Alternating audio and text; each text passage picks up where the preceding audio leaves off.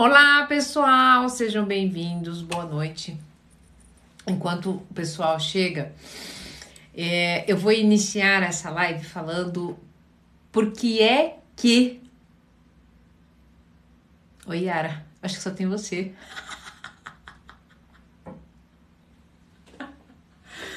Hello, hello, hello, excelente noite, sejam bem-vindos, excelente não, ótima noite, né Yara? Ótima noite, seja bem-vindo, eu sou Ana Paula Lima, mais conhecida como Dona Ana, e eu vim aqui fazer uma live para vocês, né, Dona Ana Responde, então já vai pensando aí na sua pergunta, tá bom? Bom, enquanto vocês pensam, enquanto o pessoal vai chegando, deixa eu falar uma coisa para vocês. Por que de acho que vocês dão valor naquilo que é conquistado com muita dificuldade?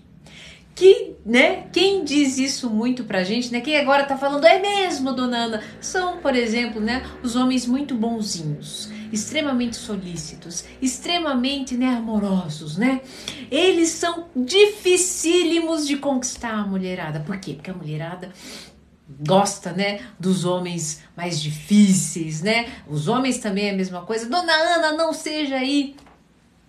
Você não pode ser machista, você não pode dizer que homem isso, mulher aquilo.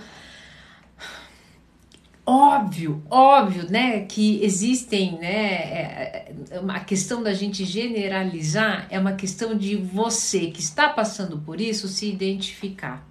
Você pode ser que já entendeu que, né, o cara legal pode ser muito legal e ainda por cima, né, ser um parceiro energizante.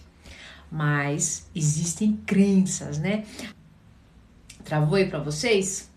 Existem crenças, né, que fazem com que a gente acredite que o difícil é que é emocionante, né? Fora o fato, fora o fato de que a mulher precisa resgatar o homem, né, perdido, né, a princesa salvadora.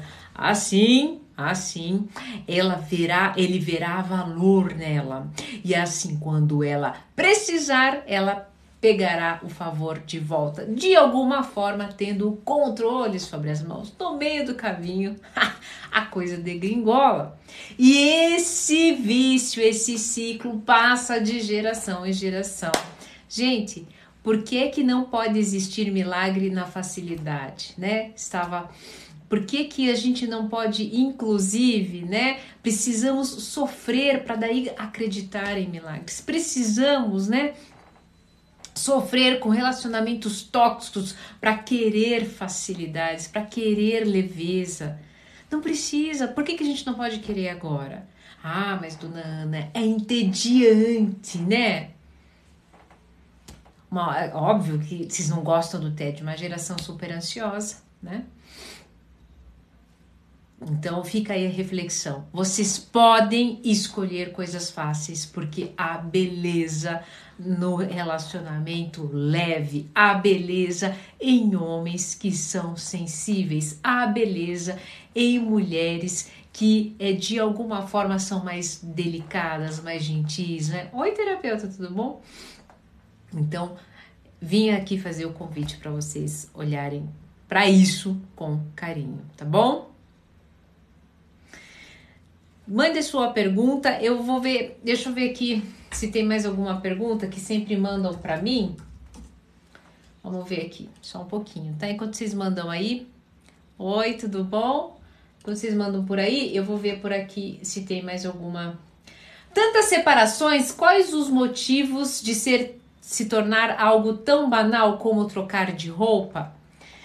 É, gente, é o seguinte, primeiro, né? Ficou fácil separar até por uma questão legal, judicial, né? Segundo, ah, as pessoas também estão se conhecendo um pouco mais, então elas passam a ficar um pouquinho mais exigentes, tá? É, e tô colocando em, em, em questões que eu vejo de, de, de, de importância mesmo, tá? Terceiro, né? Ah, realmente as coisas ficaram mais fluídas, né?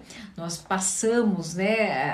Assim como a gente, é, tudo tá muito rápido, a gente também indescartável, a gente também passa a ter uma volatilidade, não somente nas emoções, mas nas nossas próprias escolhas. Um dia a gente quer ser uma coisa, mas como eu posso ser outra coisa também, porque hoje em dia eu posso tudo, então tudo fica um pouco volátil, tá? Existe certo? Existe errado? Existe um movimento, né? Então, assim, esse movimento agora, né? As, as, as separações estão acontecendo, né? Como talvez nunca aconteceu antes, mas não somente por uma questão de que as pessoas não estão se amando, né? As pessoas estão mudando, a sociedade está mudando, a sociedade está é, movimentando. Agora, é, eu não sei até que ponto isso é bom ou ruim. Por quê? É, aliás... Ah, e, e, a gente gosta de ficar nas polaridades. Ah, isso é horrível, isso é bom. Por quê? Isso, isso é uma mudança. Por enquanto, a gente não sabe ainda se ela vai ser boa ou ruim. A questão é se há mudança, quanto mais a gente fica resistente, mais a gente sofre, né? Então, a gente veio de muitas gerações acreditando que tudo era para sempre, né? E o nosso para sempre pode ser que mudou, né? Agora, é, de novo nas polaridades, não é porque não existe mais os para sempre que eu tenho que ficar trocando toda hora de parceiro, porque ele não corresponde à minha demanda emocional, né? Primeiro também, é que falta também um pouco das pessoas se conhecerem, né, gente? Vamos combinar, né?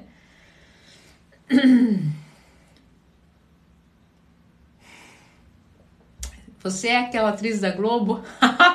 Olha, Flávia Alessandra, eu vou fazer um story aqui, um vídeo de... As pessoas me confundem com você.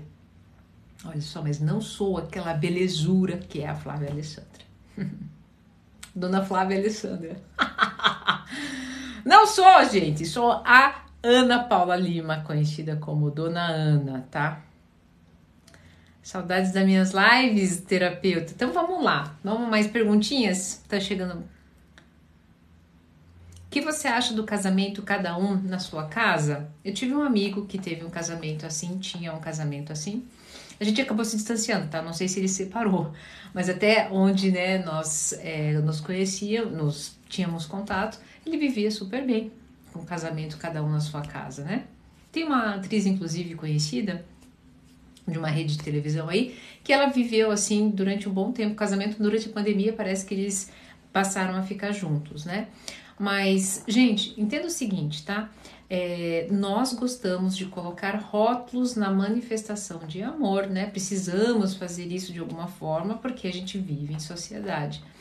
Mas para algumas pessoas, né, o rótulo como a gente conhece, né, vivendo juntos, inclusive dormindo na mesma cama, né, é o certo, mas para algumas pessoas isso não funciona. Para algumas pessoas, inclusive, para elas dormirem, elas precisam estar em quartos separados, né, para elas viverem é, de uma forma mais harmônica, cada um tem que estar na sua casa, mas são parceiros de vida, fazem viagem juntos, fazem planos juntos, dividem parte das, das circunstâncias juntos, né? E por que não isso não pode ser amor? Por que não isso não pode ser parceria, né?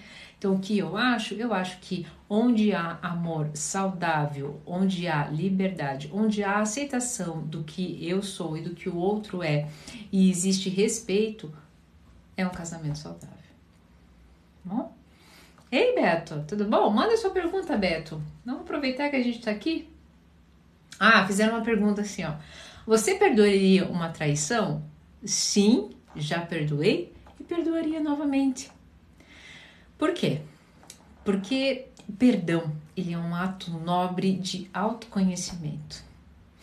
O perdão faz com que você olhe além das circunstâncias. O perdão faz com que você cresça. O perdão faz com que você, de alguma forma, manifeste o que há de melhor em você. Agora, entenda o seguinte, é, por que que as pessoas não conseguem perdoar a traição? Porque as pessoas não sabem o que é perdoar. Perdoar, tá? É, é a capacidade de seguir depois de uma traição. Quando você fica ali ruminando, não consegue viver a vida, faz a vida do outro também um inferno, você não perdoou. Não, eu perdoei sim, resolvi ficar com a pessoa. Não. Você temporariamente esqueceu, né, o furor da briga ali, da circunstância, tá dando uma pausa, mas você, né, fica o tempo, você não consegue seguir, você fica parada naquele momento da traição e nunca mais é, consegue fazer ser mais nada, e, e não contente você faz a vida do outro um inferno, tá? Então é por isso, e porque para finalizar, vocês não gostam de perdoar a traição porque vocês não querem dar o braço a torcer para o outro par. Perdão tem a ver, tem a ver dar o braço a torcer para a felicidade para você antes de qualquer coisa. Fez sentido isso para vocês? O Vitor disse, eu perdoo, mas eu prefiro nunca mais ter na minha vida. E tá tudo bem também, né? Porque perdão, inclusive, é isso, né? Não precisa que você... Não, não necessariamente você tem que ficar com a pessoa, ó, te perdoo, beleza, mas ó, você fica aí na tua que eu fico na minha, tá bom?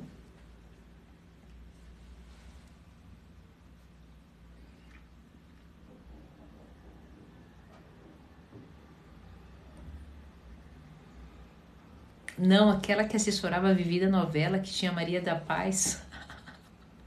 Gente, eu não sou atriz, sou psicóloga. Olha, uma atriz com um topetão desse.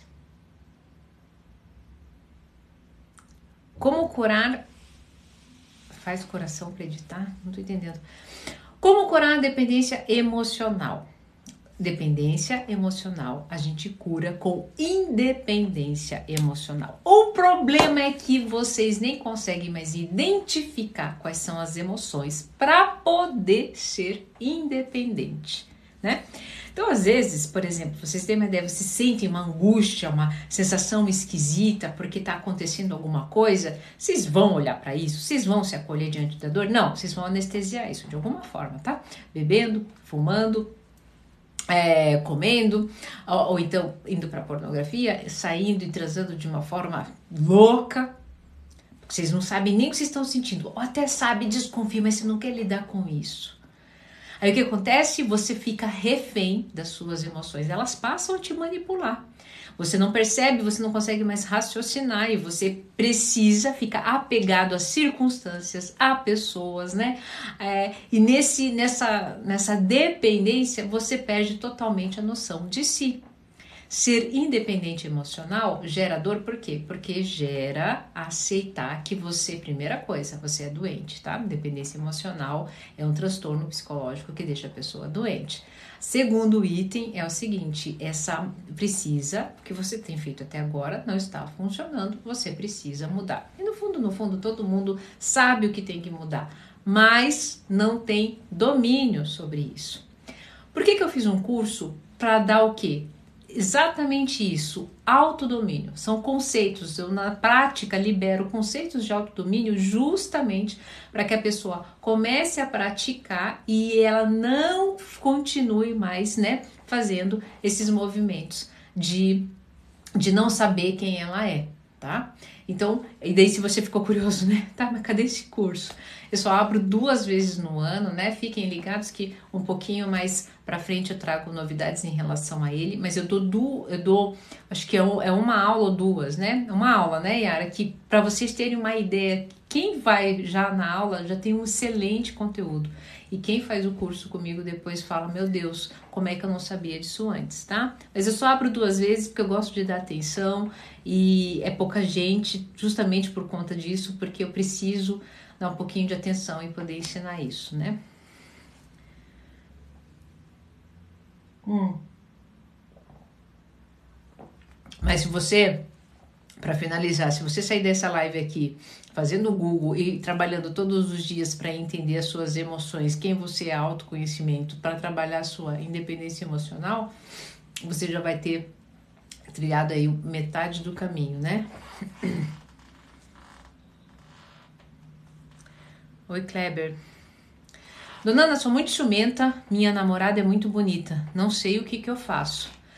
Agradeça aos céus por você ter uma namorada e ainda por cima ela ser bonita, tá? É, o problema é que você é muito insegura. E o que é que eu te digo? Ela poderia nem, ela nem precisava ser tão bonita assim. Se você for olhar lá para trás, você me corrija se eu estiver errado aqui. Se for olhar lá para trás, você já tem casos de insegurança, de ciúmes com outros relacionamentos. Aí vem o fator de ser bonita, talvez simpática, né? Então, tem um conceito do estado presente do amor que as pessoas detestam, mas é, quem pratica Depois volta para mim e diz, meu Deus, como faz sentido? Nunca é o outro, tá? Ah, mas a pessoa dá pistas para eu ser ciumenta. Faz isso, faz isso, faz aquilo. O que, que você está trabalhando dentro de você que permite, né, que o outro te desestabilize dessa forma? Gente, ciúmes é algo saudável, tá? Desde que ele apimente a relação, né? Não sei, né? Dando atenção para aquela pessoa, tal. Mas vem aqui, vem aqui que você é meu, tá? Isso apimenta. Agora, quando você stalkeia, quando você fica atrás, quando você coloca monitoramentos, não sei o que, espiões, isso é doença. Porque deixa eu te dizer uma coisa muito importante. Talvez doa e você fique bravo comigo. Quando a pessoa quer fazer algo de errado, ela não precisa, ela faz em qualquer lugar, inclusive do seu lado. Então, ciúmes é algo que te prejudica. Eu não, não sei o que eu faço. Trabalha a autossegurança, a autoconfiança. Se essa pessoa bonita te escolheu, é porque ela vê algo muito legal em você. O problema é que a pessoa mais importante da sua vida, que é você, não consegue enxergar isso. Tá bom? Tem sentido? Obrigada, Kleber.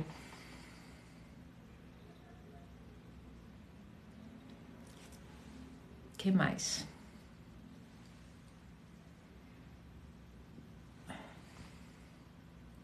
Eu tô com uma dor, gente.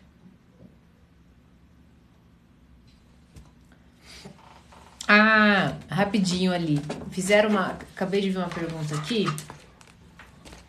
Eu vou mostrar um gráfico para vocês do relacionamento saudável. Há uma receita para... Calma aí. Calma aí. Ai, Deus ajude que essa aqui funcione. Fica aqui.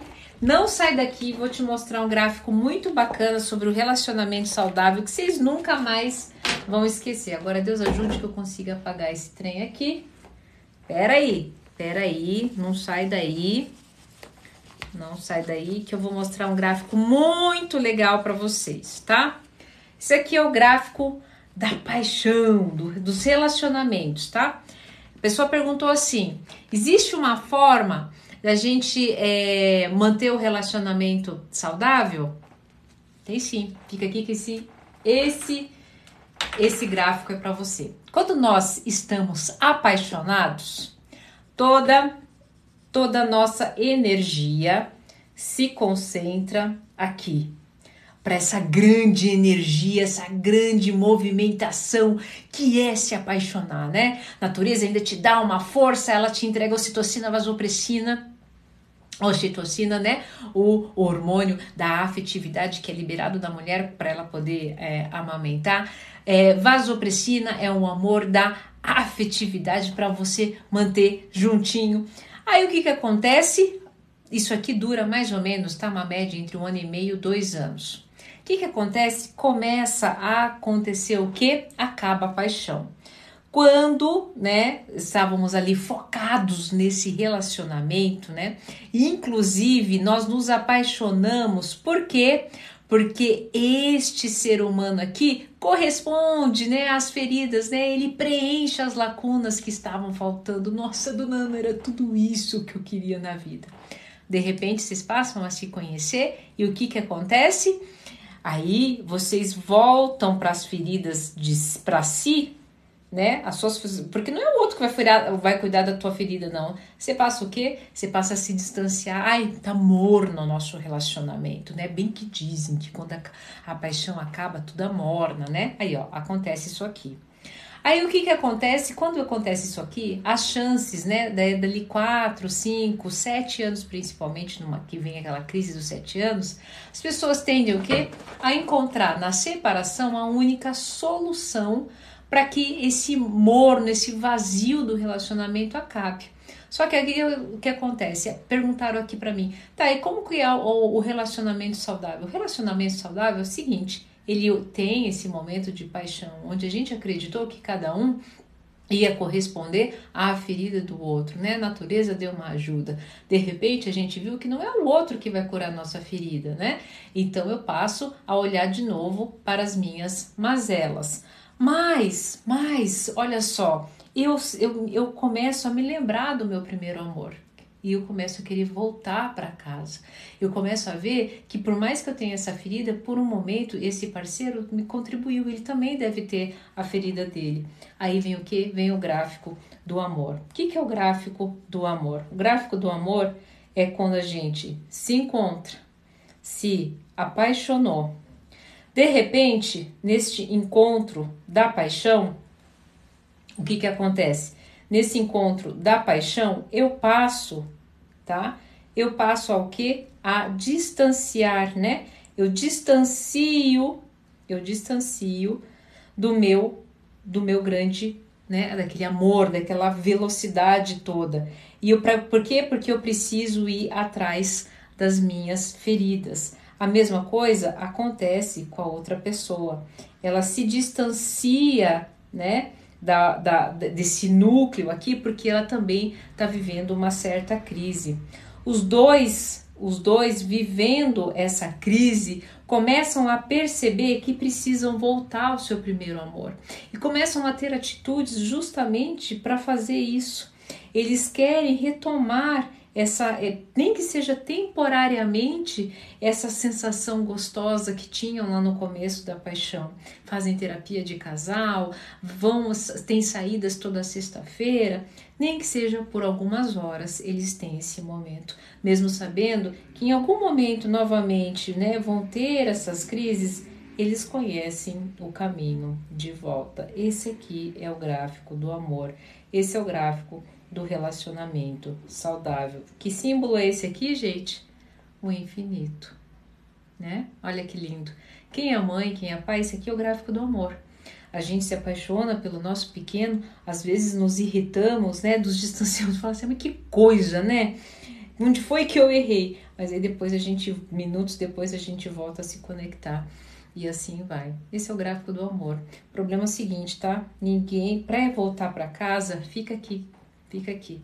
Para voltar para casa, sabe o que que acontece? Você precisa abrir mão de ter razão.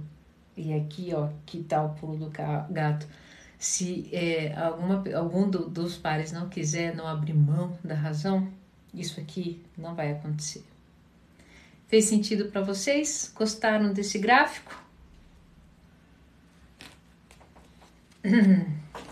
Por favor, salva isso em um vídeo, que maravilha. Pois é, então vamos torcer para a Yara aí, ver se faz sentido um vídeo. Daí ela grava e posta pra gente. Sabe, gente, eu tava pensando aqui, né? É, as lives ficam salvas no YouTube, foi bom a, a Yara ter lembrado. É, a, Sabe, nós queremos ter razão o tempo todo, nós não damos espaço para o amor. E o amor é aceitar. E às vezes a gente precisa aceitar o outro com o que ele tem, sabe? Porque é o que ele pode dar naquele momento. Dona Ana, mas ele só consegue me dar agressão. Então, amorosamente, saia da vida dessa pessoa. Porque se você, é isso que você, ela consegue te entregar juntos, né? Amorosamente, se afaste. Pode ser que vocês vão se encontrar novamente em um outro momento, né? Mas lembra, tem determinado momento da vida de uma relação que cada um precisa se afastar para poder curar suas próprias feridas. E se realmente há amor, né? E não orgulho, para que volte, né? E ao primeiro amor e lembrar o que fez com que você se conectasse, isso vai acontecer. Inclusive vai ser fluido, vai ser orgânico, não vai ser dolorido. Onde a guerra, tá? Ah, quando as pessoas falam assim pra mim, Dona Ana, como que eu faço pra lutar, né? O que que eu quero lutar por aquele amor que eu perdi? Eu sempre falo, onde a luta, né? Você tem que lutar em algum, é, campo de batalha, não tem nada a ver com o amor, sabe? Tem a ver com o apego, tem a ver com a necessidade que você tem de, de controle. O amor, ele acontece, ele é fluido. Se a outra pessoa resolveu partir, e se você ama, você vai aceitar isso. Fez sentido pra vocês? Tá fazendo, né?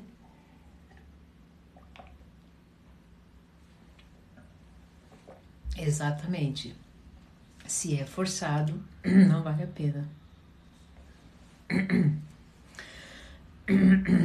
Se é amor, terapeuta.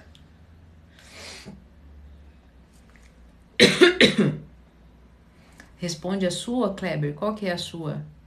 Manda de novo. Hum, vamos ver aqui. Qual que é a sua? Como agir quando sempre sou culpado de tudo e por tudo, inclusive pelos erros da pessoa, da esposa. Kleber, senta aí, vai doer. Os meus consultorandos, às vezes, eles me odeiam, mas é por um bom motivo. É o seguinte, a, a tua esposa te culpa por tudo, inclusive pelos erros dela, porque em algum momento você deu espaço para isso. E se isso te incomoda de alguma forma, eu detesto quando eu falo nunca é o outro, né? Ele odeia a senhora quando você fala isso, mas não é. Não é o outro que está tirando a sua paz. Não é o outro que está jogando em você toda a sua culpa. É você que está é, passando a acreditar nisso. É você que está tomando para si isso. E só está fazendo isso porque você não está trabalhando a autoconfiança. Não tem amor próprio. E está, né, fragilizado numa posição de vítima. Preste atenção rapidinho. Numa relação sempre existe a tríade, tá? O algoz, né, a pessoa que gera dor, o juiz e a vítima. Em qual posição você está operando? Porque se você está se sentindo uma vítima, existe um algoz, tá? E às vezes, né, você opera aqui no juiz, porque você julga essa sua esposa fazendo isso contra você. Essa tríade nunca é legal. Saia dessa tríade, olhe como observador. Ih, como observador, isso é meu, isso é dela. Então, eu não vou ser algoz de ninguém, não vou julgar ninguém e também não serei a vítima, né? Porque é meu, é meu, que é teu, eu não vou nem me abalar com isso, tá? Fez sentido isso pra vocês? E eu comento, quando é que eu não me abalo, quando, quando é que eu não aceito essas posições, tá? Eu não aceito, ó, a tríade do relacionamento, rapidinho, pra vocês entenderem, tá? Como assim, dona Ana?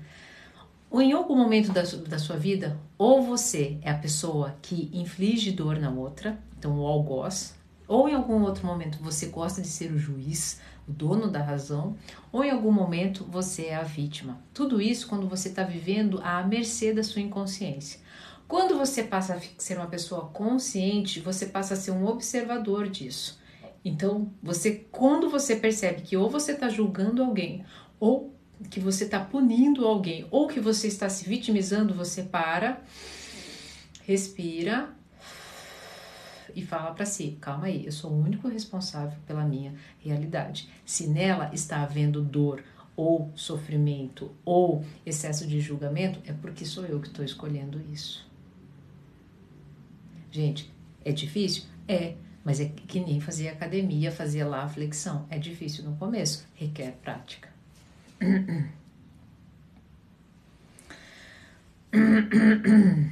Fez sentido? Kleber, me perdoe.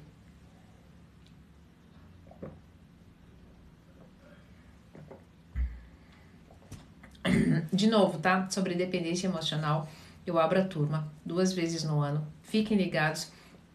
Se inscrevam no meu canal do Telegram, porque a segunda turma e última do ano vai sair é, daqui um tempo. Fique ligado para você poder fazer a sua inscrição, tá bom? Posta essa tríade? Tá bom. Vamos, vamos, vamos pedir para Yara. Seria abençoado em poder me conhecer? Gente, eu que sou abençoado em poder conhecer vocês. Que é isso? Parem com isso. A bênção é toda minha. O que fazer em relação aos pensamentos intrusivos, obsessivos? Diminuir a ansiedade, tá? Diminuir a ansiedade, simples assim. Faça de tudo, leia tudo o que você puder. Eu tenho, tá? Um curso, Práticas Descomplicadas para Diminuir a Ansiedade. Eu fiz é, barateza para você na palma da mão. É, porque pensamentos intrusivos e obsessivos, inclusive, é uma prática que você... Primeira coisa, né? A gente tem que... Isso é sintoma. Sintoma do quê? Da ansiedade, de excesso de ansiedade, né? E, inclusive, né? Óbvio, né? Não é só isso. Somado a isso, tem uma questão... Algum, talvez, trauma não tratado direito, né? Talvez você viva um estresse pós-traumático. Então, eles ficam ali de uma forma irracional, inclusive, tá? Então, a primeira coisa que a gente já ia conseguir diminuir muito é você diminuindo a ansiedade, tá? Você, com esses pensamentos, se eles estão te, inclusive, é, perturbando o seu sono, você tem que fazer uma boa prática do higiene do sono, você precisa fazer atividade física, você precisa entrar no processo terapêutico, tá? Ou, pelo menos, se não consegue pagar um processo terapêutico, fazer práticas meditativas, né, de mindfulness, para poder fazer com que eles percam, tenham menos força. Lembrando o seguinte, tá, gente? Pensamentos intrusivos e obsessivos é uma coisa natural de acontecer, tá? Às vezes, quando a gente tá muito cansado, né, e com muitos pensamentos, um pouquinho quando a gente relaxa, os pensamentos, eles ficam sem filtro, mas não significa que você vai sair por aí e vivendo esses cenários caóticos, tá? Então, primeira coisa, faça isso, depois volta a me contar aqui pra ver se não, não fez bastante diferença. A Flávia Alessandra. Oh, meu Deus do céu, eu escutar que eu pareço essa musa maravilhosa às vinte e cinquenta e dois, depois de ter trabalhado o dia inteiro, é muita honra.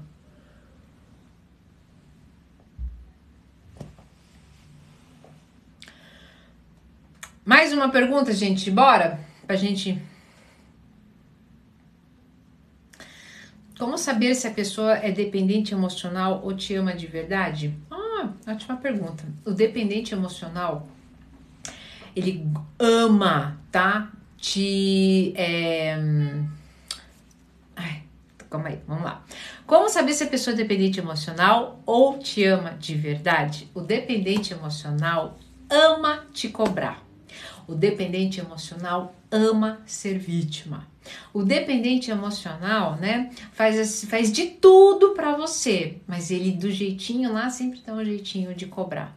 O dependente emocional precisa fazer tudo com você, ele vai abandonar as suas coisas pra fazer com você, mas ele vai exigir a mesma coisa. Então, assim, o dependente emocional, ele é... pede demais, né, a reciprocidade, e a parceria é uma parceria carregada e, e com muito vitimismo, tá? Ou, ou é, sempre vem com muita toxicidade.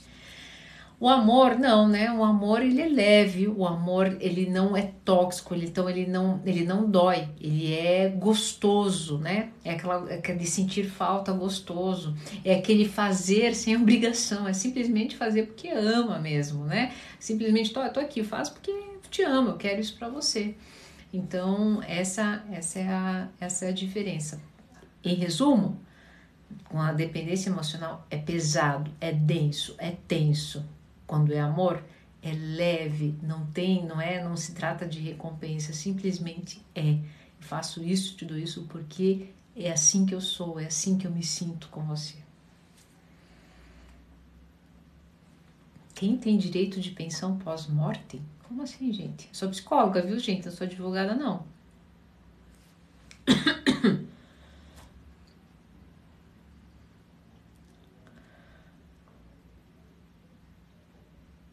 O que, que faz para controlar? É, o que, que faz para, ó, o que, que faz para controlar? Crise de ansiedade, síndrome do pânico, o que fazer para controlar? É o seguinte, gente, rapidinho. Síndrome da a síndrome de ansiedade, tá? O transtorno de ansiedade generalizada e o ataque de pânico são são coisas distintas, tá?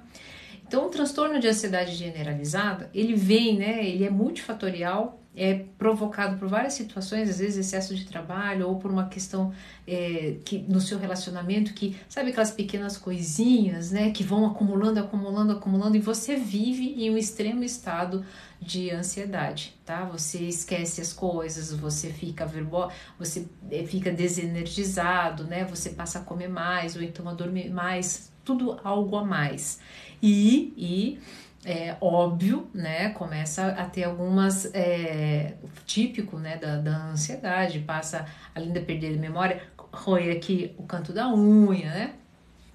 Já o ataque de pânico é o seguinte, quando é, essas, essas pequenas crises, né, ou essa, você não sabe o que está acontecendo, você não observou, não se observa, não tem, não tem a prática da autoconsciência, e de repente você já estava vindo com um certo quadro de ansiedade, e de repente algo acontece no escritório, algo acontece no seu relacionamento, né? Ou com algum amigo, enfim. Aquilo é como se aquele momento da corda arrebentando. Então, não tem no filminho, quando as fibras estão arrebentando? Esse é o transtorno de ansiedade generalizada. O ataque, né, de pânico, né? Ele é esse momento que a corda arrebentou. Então, aí o coração acelera. Algumas pessoas acham que vão morrer. Formigamento na mão. E isso dura, tá, gente? No máximo ali entre quinze e trinta minutos. Só que, para a pessoa controlar, precisa respirar. É respirar, respirar.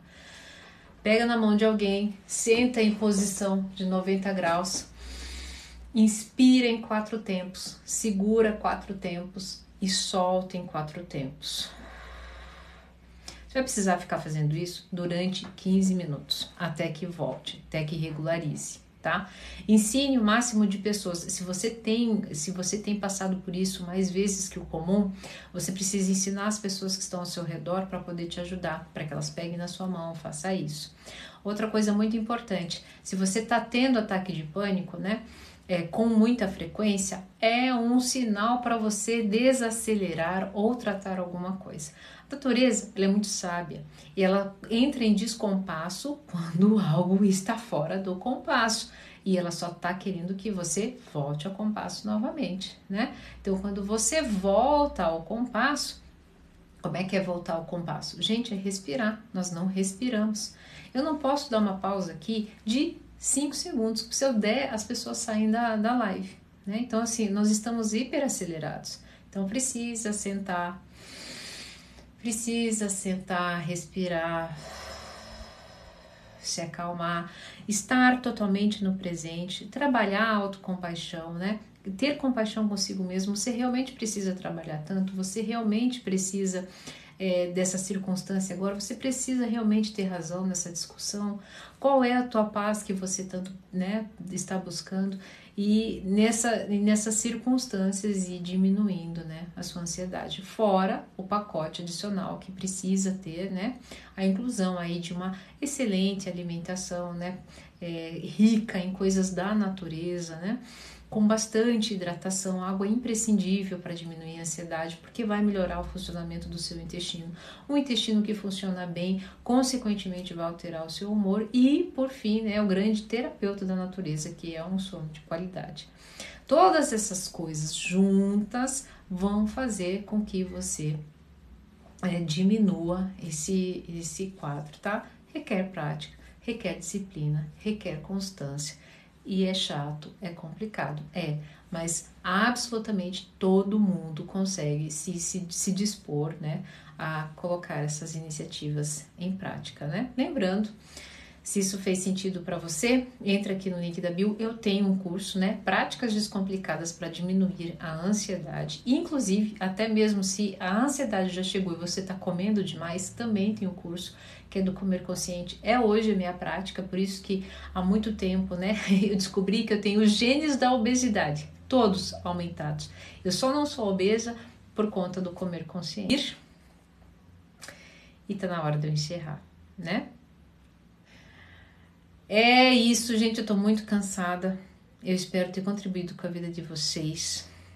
Olha, síndrome pós-traumática, síndrome do estresse pós-traumático é uma live muito legal que a gente pode fazer com esse tema específico. Vocês não sabem, tá? Mas em algum momento da vida vocês sofreram com isso ou ainda vão sofrer, e saber, né, praticar a autoconsciência é imprescindível para sair bem, tá? Para não deixar ela pegar vocês de jeito, tá bom?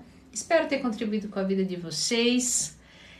E também falo um dia sobre o chá, o ayahuasca, tá? O que que eu penso sobre? Posso, posso falar sobre também. Agora eu tô muito cansada. Se cuidem, fiquem bem.